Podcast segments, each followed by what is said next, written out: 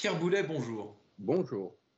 Alors, lorsque vous achetez euh, une voiture, est-ce que vous pouvez me citer euh, un détail, une lubie, euh, peut-être qui, qui vous importe énormément quoi? Ah ben Moi, quand je vois une voiture neuve, j'ai un fantasme, je la regarde avec les yeux de mes clients. C'est-à-dire que je regarde la voiture, je regarde la finition, avec les mêmes yeux que nos clients regardent nos pièces. Et des fois, j'ai du baume au cœur, ou des fois, j'ai un peu de tristesse, mais c'est toujours avec les yeux de mon client que je regarde ce qu'il essaye de me vendre. Donc très critique, quoi, avec l'œil un peu alerte partout. Quoi. Bah, disons, nos clients ont des yeux experts, ils voient des défauts quand la lumière est rasante, euh, sous 30 degrés, euh, par 22, par 20% d'humidité. Et des fois, quand on voit les voitures en concession, c'est plus tout à fait ça. Quoi. Voilà.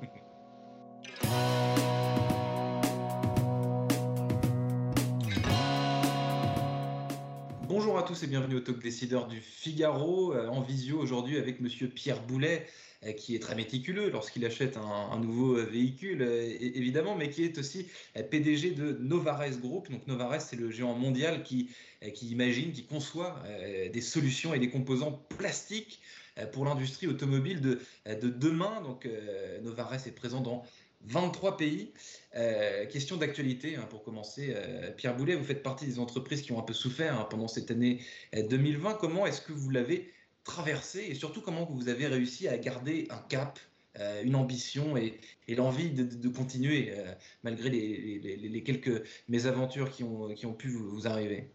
Alors là, il y a plusieurs questions. D'abord, nous ne sommes pas un géant, l'automobile, nous sommes un équipementier mondial de taille, de taille moyenne, et même si nous sommes présents dans une voiture sur trois sur la planète. Donc on est très présent, on a quand même une couverture mondiale qui est significative, mais nous ne sommes pas un géant. Deuxièmement, ah bon, c'est vrai que 2020 a été euh, très, très compliqué pour beaucoup. Euh, nous, on a souhaité traiter notre problème en amont de la crise et euh, on a traité dès le mois d'avril-mai, puisqu'en fait tout s'est dénoué en, en, un mois.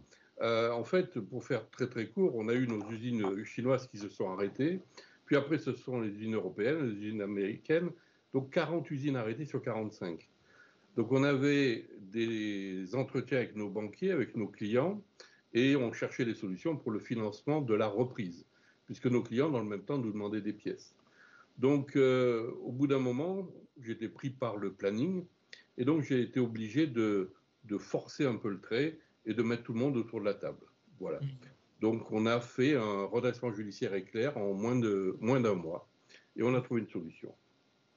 Est-ce que la crise a chamboulé de façon euh, pérenne votre modèle dans une certaine mesure? Est-ce qu'il y a eu un, euh, changement? Euh, Est-ce que, cette crise sanitaire vous a fait, vous a mis, vous a mis sous les yeux des, écueils, des failles que vous avez rectifiées de façon, pérenne? Ou alors bah, la reprise, on l'attend, elle va venir et puis on continuera comme euh, comme en 40 Alors, il y a deux choses. L'environnement a changé. C'est-à-dire que les, demandes des clients sont beaucoup plus compliquées à servir parce qu'elles sont beaucoup plus erratiques, mais l'environnement législatif a aussi changé. C'est-à-dire que aujourd'hui, le mot de flexibilité n'est plus un gros mot. Et il est même euh, légalisé, il est même financé, et donc ça devient quand même plus facile de gérer, de passer à travers la crise avec, euh, avec les outils qui ont été mis en place dans les pays occidentaux. Donc euh, le fait que flexibilisation n'est plus un gros mot, ça a quand même beaucoup aidé. Hmm. Donc la flexibilité, flexibilisation, c'est plus un gros mot. Vous, Pierre Boulet, vous êtes PDG depuis 9 ans euh, de Novares et vous avez dit sur BFM Business il y a quelques semaines, je crois que que c'était pas la première fois que vous faisiez face à une pénurie à cause d'une crise sanitaire ou d'une catastrophe naturelle. Euh, et qu'à ce titre, il n'y a pas eu assez de leçons tirées des précédents, euh, des précédents euh, coups durs, si, je puis dire. Je, crois que c'est ça que vous expliquiez sur BFM Business. Oui, tout à fait. Si on se remémore le tsunami du Japon et les inondations qui ont eu lieu au Vietnam, ce sont deux événements qui ont montré que la concentration du sourcing des composants électroniques était majoritairement, voire exclusivement, en Asie. Et donc, sur le moment, il y a eu des des euh, war rooms, il y a eu tout un tas d'équipes qui se sont mobilisées, mais force est de constater que quelques années plus tard, au lieu d'avoir une diversification qui s'est produite, en fait, la concentration a continué. les, composants plastiques et les composants électroniques, euh, et pas seulement d'ailleurs sur le, sur le secteur de l'industrie automobile, sur des tas d'autres choses. C'est d'ailleurs ça qui pose problème, parce que la notion d'urgence, euh, elle, est la, même pour tout le monde. Alors, il y, a deux choses différentes. C'est-à-dire, le, on va dire le fait que l'ensemble de la, une grosse partie de la population se soit retrouvée bloquée à la maison a généré de plus en plus de besoins pour les composants domestiques, avec deux composants, la partie électronique et la partie plastique. Et donc, il y a d'abord eu une pénurie de composants électroniques qui a affecté l'ensemble du secteur automobile, mais par contre-coup aussi, les grands chimistes euh, se sont retrouvés en pénurie de matières plastiques. Et c'est ce que nous vivons aujourd'hui sur la partie plastique. Euh, on va parler de, choses un peu plus euh, euh, joyeuses, si on, peut, dire, Pierre Boulet, de façon plus, optimiste, de, votre savoir-faire, notamment chez, chez, chez Novares. Quels composants typiquement vous, vous imaginez et pour quel, quel type de véhicule? Alors, nous, nous travaillons sur l'innovation depuis plusieurs années. On a trois piliers. On a un premier pilier qui sont l'organisation interne. On a 750 ingénieurs et techniciens en innovation dont une trentaine qui sont à 100% innovation. On a aussi euh, donc un, venture capital dans lequel, ce qui est une société qui investit dans des startups et des sociétés euh, innovantes.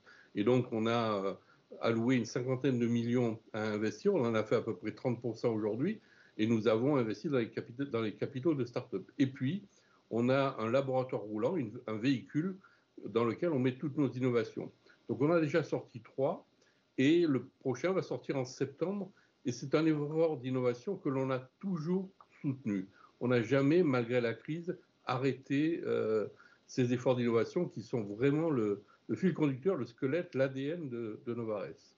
Et donc, euh, chez Novares, je l'ai dit en introduction, votre créneau, c'est l'industrie automobile de demain. C'est mieux hein, euh, pour se projeter dans, le futur. Est-ce qu'il y a des composants que vous faisiez encore il y a 5, 10 ans que vous ne faites plus du tout aujourd'hui? Il y a des composants qui effectivement ont plus ou moins disparu, enfin des, pièces simples ou, des composants simples. Euh, en fait, je dirais qu'on en a plus rajouté qu'on en a supprimé. On a un logo qui s'appelle Beyond Plastic, c'est-à-dire la capacité à donner une vie au plastique. Aujourd'hui, nos composants plastiques savent si on les touche, savent où on les touche, euh, savent répondre en disant j'ai bien entendu ce que tu m'as dit, tu m'as touché à tel endroit, ils répondent, ils s'illuminent, ils, euh, pourraient parler d'ailleurs s'ils voudraient. Et donc le Beyond Plastique, c'est réellement le véhicule de demain. Oui, parce que le plastique, c'est un matériau euh, qui est largement, euh, enfin qui était déjà largement décrié dans le monde d'avant et encore plus dans, le monde d'après. Est-ce que ce plastique diabolisé, hein, le, plastique c'est une matière qui n'est pas, pas à la mode, est-ce que ça impacte, vous, votre façon d'inventer, de, créer des solutions et surtout, est-ce que ça impacte aussi le cycle de production? Comment est-ce que vous faites avec euh, cette. Euh, cette bah, c'est pas une tendance d'ailleurs, c'est un reflet sociétal, c'est une préoccupation de tous les instants. Ben, le plastique fait partie des ce que j'appelle les je t'aime moi non plus. C'est-à-dire que dans l'industrie automobile, il faut du plastique et plus il y aura de, de, de, réglementation, plus il y aura de composants pour la sécurité, plus ils seront lourds. Et on le voit avec l'électrique et l'hybride, c'est 500 kg de plus une voiture hybride hein, ou une voiture électrique. Donc il y a de plus en plus besoin de plastique. Sauf que effectivement, le plastique n'a pas la cote et c'est le toit non plus. Et ça, c'est un paradoxe selon vous? Oui, c'est un paradoxe, mais c'est pas c'est pas le seul. On pourrait parler du nucléaire en France, on pourrait parler d'autres choses. C'est pas le seul. Donc euh, il y aura de plus en plus de plastique, ce qui n'est pas très normal vu de ma fenêtre de, de citoyen c'est que la place du plastique recyclé ne soit pas plus grande. C'est-à-dire que si je prends l'industrie du verre, euh, le verre n'est pas du tout dégradable, il n'est pas du tout biodégradable. Par contre, il y a une filière, comme le papier, il y a une filière qui le recycle et c'est devenu, entre guillemets, green. Ce qui manque au plastique, c'est cette filière qui fasse que le plastique qu'il y a dans les voitures, on puisse le récupérer, on puisse l'utiliser, mais du plastique, il y en aura éternellement. Il faut simplement maintenant qu'une nouvelle disposition le rende un peu plus green que ce qu'il est. Parce que ce qu'on voit encore, le, le, le, paradoxe, c'est euh, euh, que la, ligne, c'est éradiquer le plastique, supprimer le plastique, n'utilisons plus de plastique et pas assez, recyclons le plastique, ce qui existe ben aussi. Ben oui, parce que de toute façon, le plastique, il y en aura de plus en plus dans les voitures. Si vous regardez depuis 50 ans, il n'y a jamais eu euh, moins de plastique. Et si vous regardez les motorisations, euh, il y a le moteur dans lequel il y a le moins de plastique, c'est le thermique. Il y en a encore un peu plus dans l'électrique, il y en a encore beaucoup plus dans, euh, dans l'hybride et il y en aura encore plus dans, dans l'hydrogène. Donc le plastique, il y en aura de plus en plus. Ce qu'il faut, c'est que cette filière de recyclage prenne le pas parce que mettre du plastique dans la nature indéfiniment n'est pas une solution non plus. Hum, et puis si on éradique le plastique, il n'y aura plus de smartphones, par exemple. Parce que pour faire des smartphones, il faut euh, euh, du, plastique dans les voitures. Ce qui change énormément euh, aussi, Pierre Boulet, ce sont les technologies, les, les innovations. On en a un peu parlé juste avant. J'imagine que ça aussi, ça rentre en ligne de mire dans votre conception, à vous, de l'automobile de demain. La technologie associée à vos, à vos composants, j'imagine que c'est que, que c'est ça dont on parle en ce moment. Ah oui, oui. Ben, ce que l'on voit arriver euh, sur nos véhicules et les propositions que nous faisons à travers nos prototypes roulants, ce sont des véhicules qui communiquent avec les, occupants. Avant, la voiture était complètement tournée vers le conducteur et seul le conducteur avait droit à euh, un volant, des, des boutons, etc. Euh, dans les véhicules de demain, non pas d'après-demain, chaque occupant aura son univers avec lequel il pourra dialoguer avec la voiture. Chaque, euh, chaque occupant, et a priori, a fortiori le passager avant, il y aura tout un tas d'outils de communication avec la voiture, et la voiture va aussi de plus en plus communiquer avec son, son environnement, avec l'extérieur. Et tout ça, une partie de tout ça passe par les pièces plastiques d'habillage, comme le traitement du mal au cœur euh, en voiture, comme le confort à bord. On a maintenant des aérateurs euh, qui vont arriver sur les voitures, on ne voit plus l'aérateur, il pourrait mesurer votre température et vous dire si vous avez froid ou si vous avez chaud. Il y a tout un tas d'innovations qui arrivent dans les voitures de demain.